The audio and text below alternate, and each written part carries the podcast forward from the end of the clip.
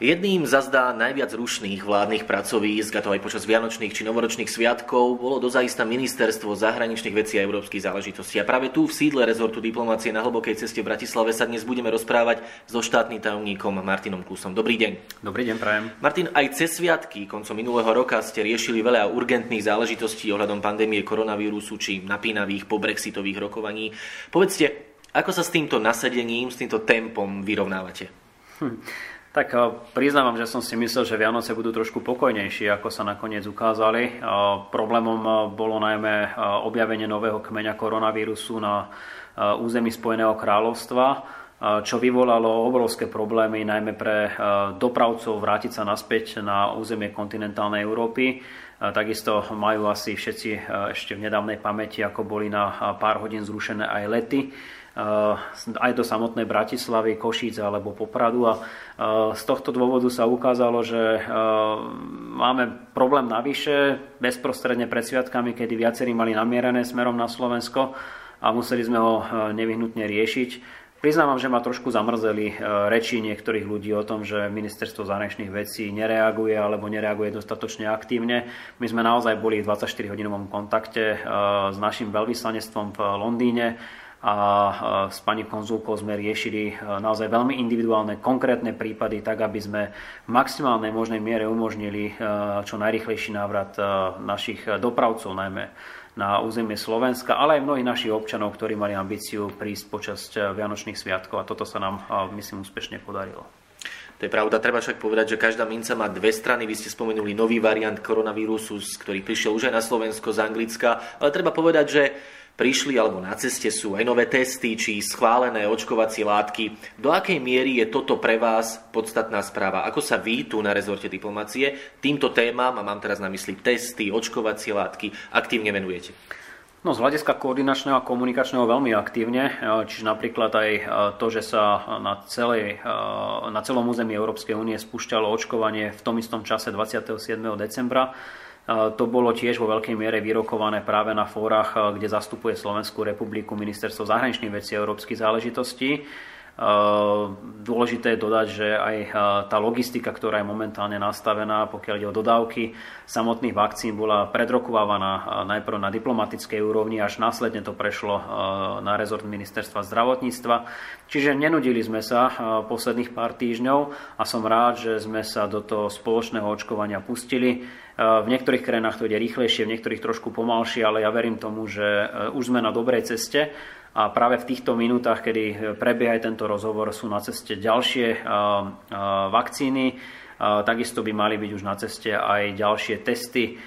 Čiže verím tomu, že január bude minimálne z hľadiska logistického a z hľadiska dodávok, ktoré by mohli pomôcť boji proti pandémii o mnoho veselšie, ako bol koniec roka 2020 toto je už skoro rok dosť zapeklitá otázka, ale ak by ste mali porovnať, ako sa Slovensku darí v zvládaní koronakrízy v porovnaní s inými európskymi krajinami, čo by ste povedali? Je totiž zaujímavé, že hoci sme súčasťou jedného európskeho spoločenstva a v mnohom sa koordinujeme, aj vďaka vašim aktivitám, ideme zároveň každý svojou cestou rôzne. Niektorí už e, pokročili v testovaní, niektorí ešte nie. E, či už v rýchlosti očkovania alebo v uznávaní testov sa teda líšime. E, ako by ste teraz hodnotili to, ako si Slovensko počíňa? No, všetci čelíme takéto situácii poprvýkrát, čiže čo môžeme robiť je naozaj sa porovnávať len navzájom. A je vidieť, že niektoré krajiny to zvládajú lepšie, niektoré horšie. Podstatné je, aby sme si od tých, ktorí sú úspešnejší, brali príklad. Ja si myslím, že je na Slovensku čo zlepšovať, napríklad aj v oblasti komunikácie, aby sa naši občania cítili dostatočne informovaní, nie len v zmysle obsahovom, ale aj v zmysle časovom. To znamená, že by sme mali naozaj niektoré informácie dávať vo väčšom časovom predstihu a takisto si myslím, že je veľmi dôležité, aby sme e, na konci dňa e, ponúkali európske riešenia, pretože tie sa ukazujú byť ako mnoho efektívnejšie. Zoberme si už len samotné vakcíny. E, ak by sme obstarávali tieto vakcíny samostatne ako Slovenská republika, dá sa predpokladať, že by sme ich mali podstatne neskôr, ako keď sme sa o to pokúsili ako spoločenstvo európskych štátov. Tie kontrakty sú podpísané dodávky prichádzajú.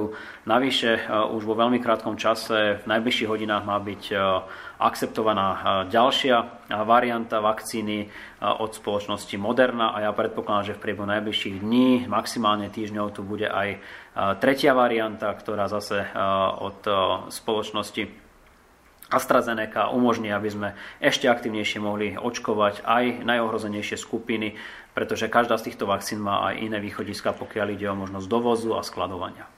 No a záverom dovolte ešte jednu aktuálnu tému aj v kontexte nedávno začatého portugalského predsedníctva v Rade Európskej únie. Popri zmierňovaní následkov koronakrízy v Európskej únii finišujú prípravy na spustenie ozdravného plánu obnovy pre ekonomiky jednotlivých členských štátov a vy ako Šerpa, hlavný koordinátor európskych tém pre predsedu vlády, ste zrejme aj v tejto súvislosti v kontakte so svojimi kolegami a kolegyňami.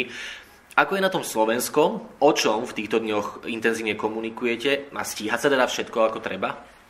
Áno, môžem potvrdiť, že už koncom minulého roka sme absolvovali eh, jednu dôležitú videokonferenciu, ktorá bola zameraná na aktivity Portugalska ako predsedníckej krajiny eh, v prvom po roku 2021 a z okolností eh, v posledných hodinách ešte aktívnejšie komunikujeme s mojou kolegyňou Anou Paulou Zakarias, ktorá je hlavnou koordinátorkou portugalského predsedníctva v Rade pre všeobecné záležitosti, kde Slovensko reprezentujem aj ja a rozprávali sme sa o konkrétnych prioritách portugalského predsedníctva.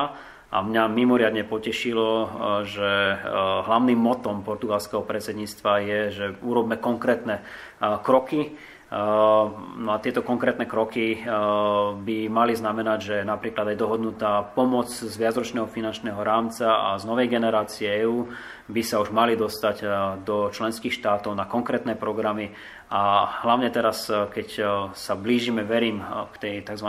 post-covid ére, bude veľmi dôležité, aby sme mali z čoho financovať viaceré programy, ktoré zotavia naše ekonomiky a aby sme čo najrychlejšie e, sa dostali do režimu, ktorý sme poznali ešte pred e, príchodom pandémie, takto pred rokom. Čas konať, hovoria Portugálci, keď preberali svoje predsedníctvo, tak si budeme držať palce. Veľmi pekne ďakujem štátnemu tajomníkovi rezortu diplomácie Martinovi Klusovi za váš čas a aj cenné informácie pre našich poslucháčov. Takisto ďakujem a pekný deň prajem.